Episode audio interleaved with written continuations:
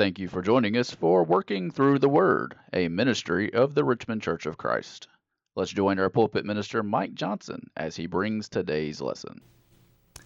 The only way to stand on the Word of God and be consistent in its teaching is to find and to understand Bible authority for everything we do.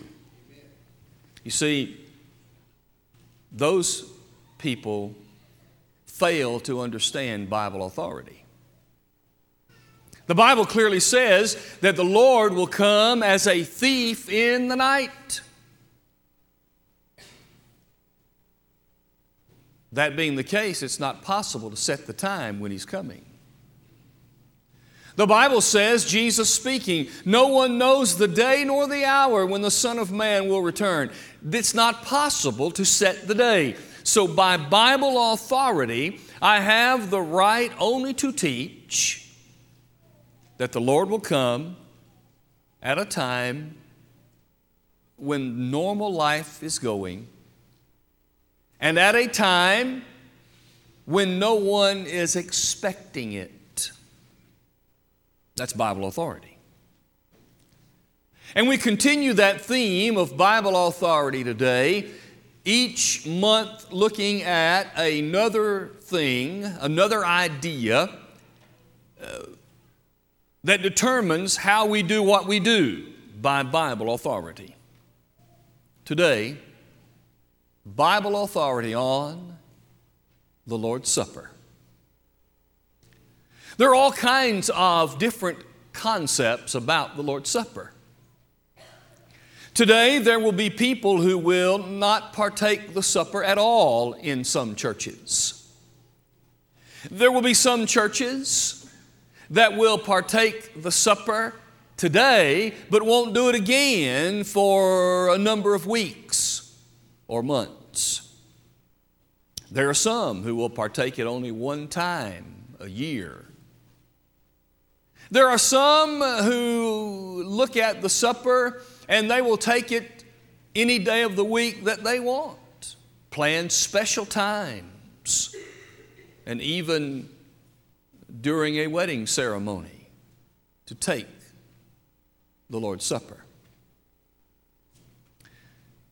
The Bible teaches us by the concept of authority what we ought to do. Now, if you are visiting with us today, if you are new today, then what you have already observed in the supper is nothing new. We do this every week, week in and week out. And if you are wondering, well, why do you do what you do? Why is it that you participate in this event? Where do you find uh, the reason to do it? Well, then today, I plan to answer that question for you. I want you to think with me, if you will, about the Lord's Supper. First of all, I want you to understand that the supper itself is built upon the Passover feast of the Jews.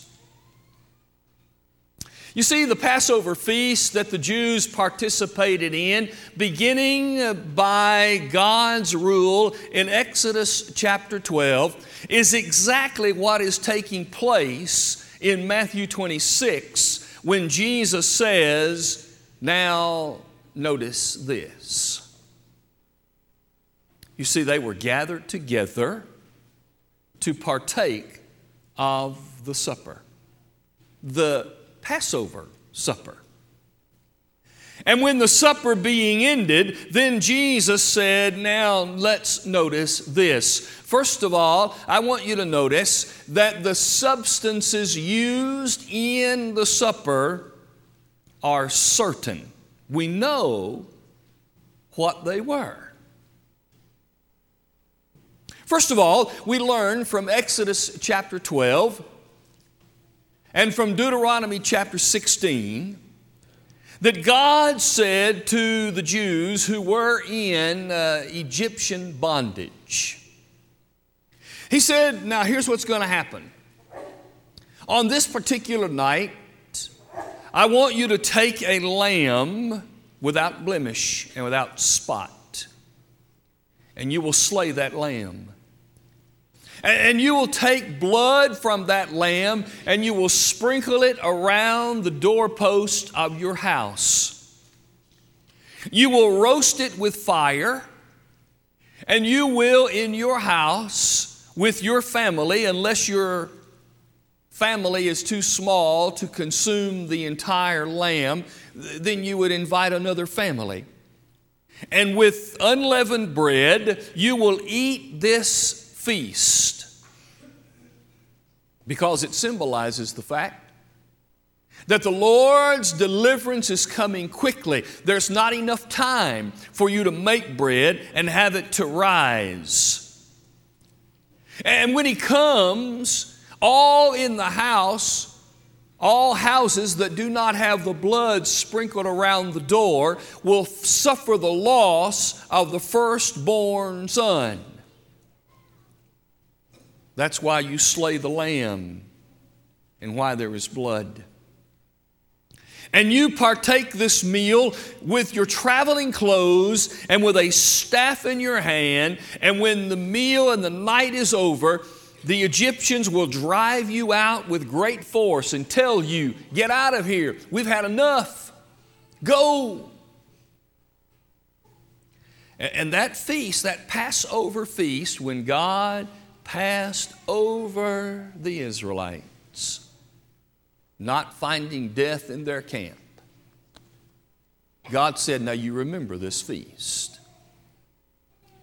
By tradition, that Jewish Passover feast, as I understand it in some reading I did, uh, entails not only unleavened bread and fruit of the vine. But there is another thing in Numbers chapter 9, beginning in verse 9, where God says that you will eat this feast with bitter herbs. The bitter herbs that I heard named or saw named in this Jewish observance uh, Mazor and Chazareth. And you would eat these bitter herbs. There was also something called um, charoset, which was a, um, as they called it, a pebbly sweet mixture. That's what they use. And then something they called karpas, as I was reading it, which is the Greek word for fruit, but which was a, a vegetable or an herb that was other than the bitter herbs.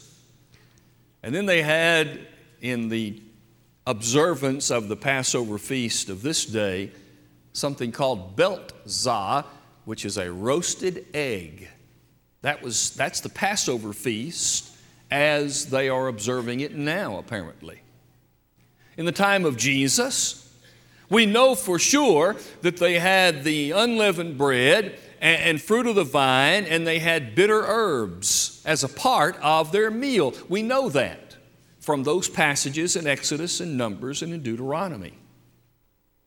So, when they gathered together to have this Passover feast, they participated first in that Passover meal. They would have partaken, they would have eaten from the unleavened bread, they would have had those bitter herbs, and they would have drunk fruit of the vine. That's what the Passover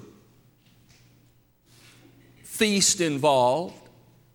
And now we know what the Lord's Supper feast involved by substance. The substance is certain because on that very night, in that very setting, Jesus said, Now, now,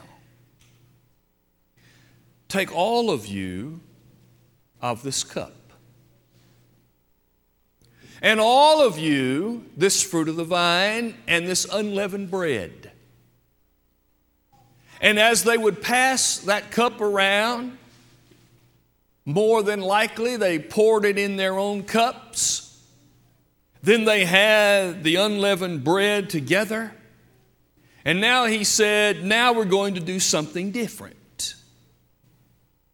So that what was happening was Jesus was sitting there observing this Passover meal with at least three items unleavened bread, fruit of the vine, and bitter herbs.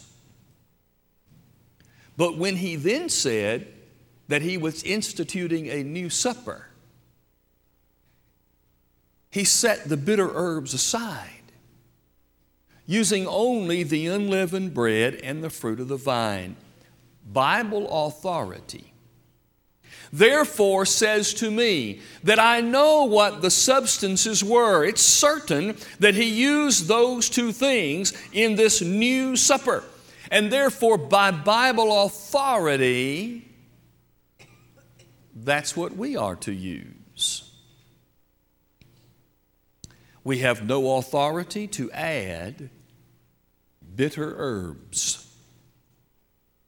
We have no authority to update it and change it to something like hamburgers and Coke.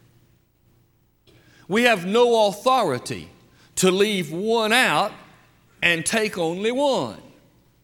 The only authority we have from the event of the night when Jesus set it up is to do exactly what we do with unleavened bread and fruit of the vine. Number two,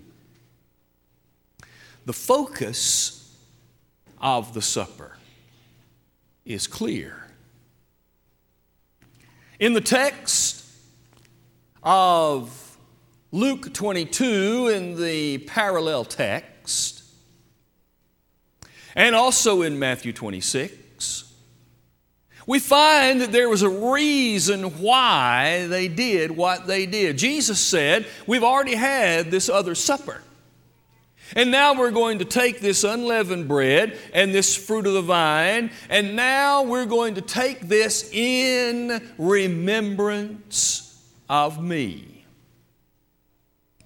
The focus should be on remembering the death of Jesus.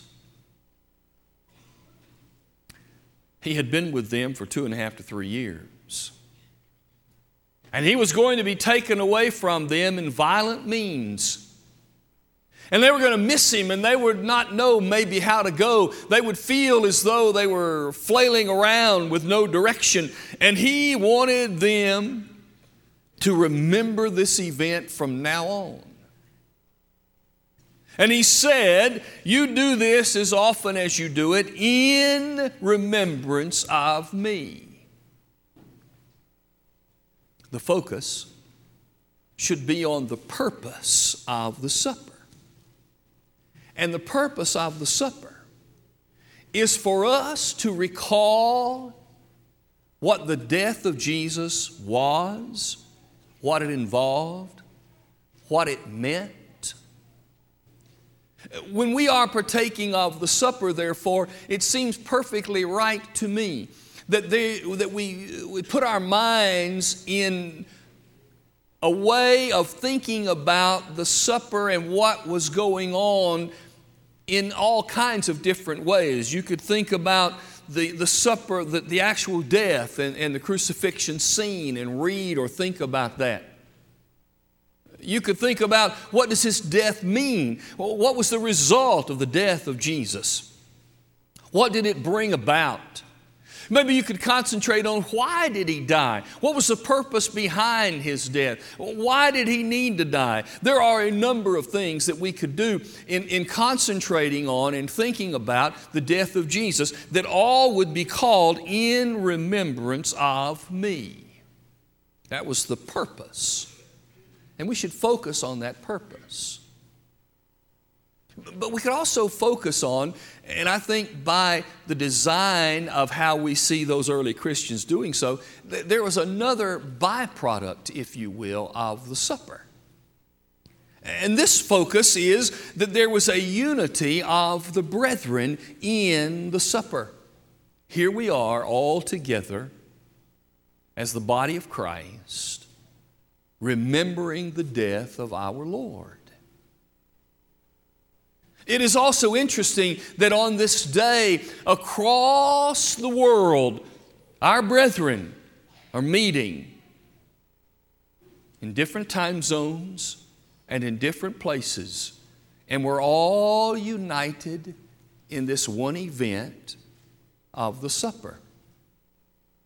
And though that was not something that Jesus called attention to on that night, it is in 1 Corinthians 11 the entire point of what was happening by error in the Corinthian church. They had gotten to the point in the Corinthian church where they were creating disunity in the supper. Instead of it being a time when they're all unified and thinking together and, and joining in communion, they in fact were separating and dividing themselves in ways that caused division and contentment, contempt, that is, for others. Apparently, those who were rich were taking the emblems of the supper and going off by themselves and having this big feast and not inviting everybody else who was too poor to bring anything. And it was creating a problem in the church. And Paul wrote to say that's not what this is about. This should be a unifying thing. And so in the supper, we understand that we're doing it by design and purpose to remember the death of Jesus. But there is also the attitude that we understand the connectiveness, the unity that is created because all of us here and around the globe are together in this ceremony. Therefore, we should take the supper properly. But third, Jesus teaches us by authority that the day of the supper is comprehensible. I can understand it. The text in Matthew 26 and verse 29 is interesting. Jesus made the statement, I will not drink of this cup until the day that I drink it new with you in my Father's kingdom. Now, I know and you know that when you say the day, it could be general and it can be specific. In other words, the day of the Lord could refer to an era of time but it also could refer to the day that the Lord returns, 2 Peter chapter 3. When you talk about the day of the kings, you're talking about the era in which the kings ruled Israel. But when you talk about the day of the appointment of King David, you're talking about a day out of all days. Question is, in this passage, what does he mean? Well, notice first, if you will, I will not drink of this until that day that I drink it new in my Father's kingdom. Jesus came, Matthew chapter 3, with the, or John the Baptizer first began in his preaching, the kingdom of the Lord, the kingdom of God is at hand. Jesus taught that the kingdom was coming. In fact, he said in Matthew chapter 16 and verse 18 that the king, that, the, that Hades itself will not prevent me establishing the church, which was the kingdom. Jesus said to Peter, I will give to you the keys of the kingdom. Whatever you bind on earth shall have been bound in heaven, whatever you loose on earth shall have been loosed in heaven. He gave him the keys to the kingdom after Jesus had said, And I will build my church, and the gates of Hades shall not prevail against it. Jesus built the church gave Peter the keys of the kingdom. The church and the kingdom are the same thing. And we come to Colossians chapter 1 in verses 12 and 13, and we find that those Christians had been translated into the kingdom. So by the time of the Colossian letter, sometime in the 60s, the kingdom of God had come. I know when the kingdom of God came because the Bible tells me. In Isaiah chapter 2, verses 1 to 4, the prophet Isaiah looked down through the portals of time and he made a statement that we can all understand. He talked about the Lord establishing his kingdom in the top of the mountains and his law to go forth from Jerusalem, and all nations shall flow into it. And in Acts 2, in the city of Jerusalem, on the top of the mountains, all nations came together to observe that Pentecost feast. And Peter stood to preach. And those who listened to that message and accepted that message and obeyed that message were added to the number. And the church kingdom was begun. So the day of the kingdom of God began in Acts 2, and we are still living in that day. It is the day in which the kingdom of God is here. So, certainly, Jesus was talking about in Matthew 26 the day or the time or the era when he would partake this again. And he has in the New Testament era. But is it even more focused than that? I know this. Acts 20 in verse 7 says very clearly Upon the first day of the week, when the disciples came together to break bread. Paul, continuing his sermon, preached until midnight. I know this. In Acts 20 and 7, they came together for the purpose of taking the Lord's Supper. It was their habit, it was their tradition. It was what they did when they came together. Why did they do that? Why did they choose that first day of the week? What's so important about that? Well, I can think of some important things. The church started on that day. Jesus was resurrected on that day. God began the creation of all things on that day. That's the first day. I could put a lot of things to it, but this I know for sure. They did what they did in Acts 20 and verse 7 because they were taught to do it by the apostles. Acts 2 and 42. They continued steadfastly in the apostles' doctrine in teaching.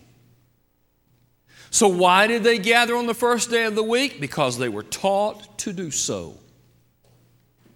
They were continually gathering on the first day, which is why in 1 Corinthians 16, when they were collecting the money for those who were in need, he said, Look, you're getting together on the first day of the week, so just go ahead and put it together. Make it up, collect it, and since you're meeting on a regular basis, be the perfect time to put this money together. And it's from that time that we also understand that we use the first day of the week for that. Collecting up and storing up monies that we need to do the Lord's work. So they were meeting on a continual basis on that day for the supper. You see, by Bible authority, I think the only way, the only way for us to stand on the Word of God consistently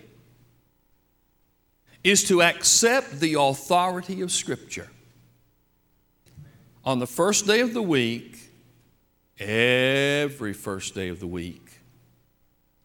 We will partake of the unleavened bread and fruit of the vine in memory of the death of our Lord and as a sign of the unity of the believers.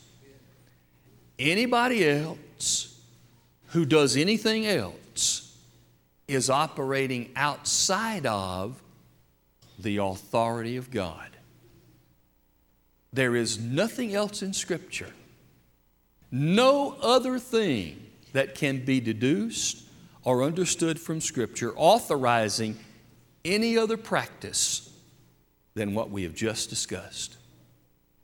Let us stand on the authority of the Word of God as we have been doing and as we will continue to do concerning the Lord's Supper. But as was read earlier, Jesus died for us while we were still sinners. He committed His love toward us. And as sinners, we needed that death. We needed Him to give His sacrificial life for us, for the blood to cover us and to take away our sin. And just as those Israelites who did not, or anybody who did not have the blood over the door when the Lord passed by, if we don't have the blood covering us today, when the Lord passes here again, then we will be lost. The death of Jesus reminds me that I'm a sinner and that I need His forgiveness and the remission of sins from His life. And therefore, anyone today who is willing to accept that gift from God, to be immersed in water, to have that sin removed, and to be covered by the blood of Jesus, or to have these people pray in your behalf, we're here for you today. If you will come as we stand and sing together. We hope you enjoyed today's broadcast brought to you by the Richmond Church of Christ. We are located at 1500 Lancaster Road in Richmond, Kentucky. We meet on Sunday mornings for Bible class at 9 a.m., followed by our morning worship service held at 10 a.m. Our Sunday evening service is held at 6 p.m., and our midweek Bible study is held on Wednesday at 7 p.m. If you are in the area, we would love to have you as our honored guest. Thanks for listening.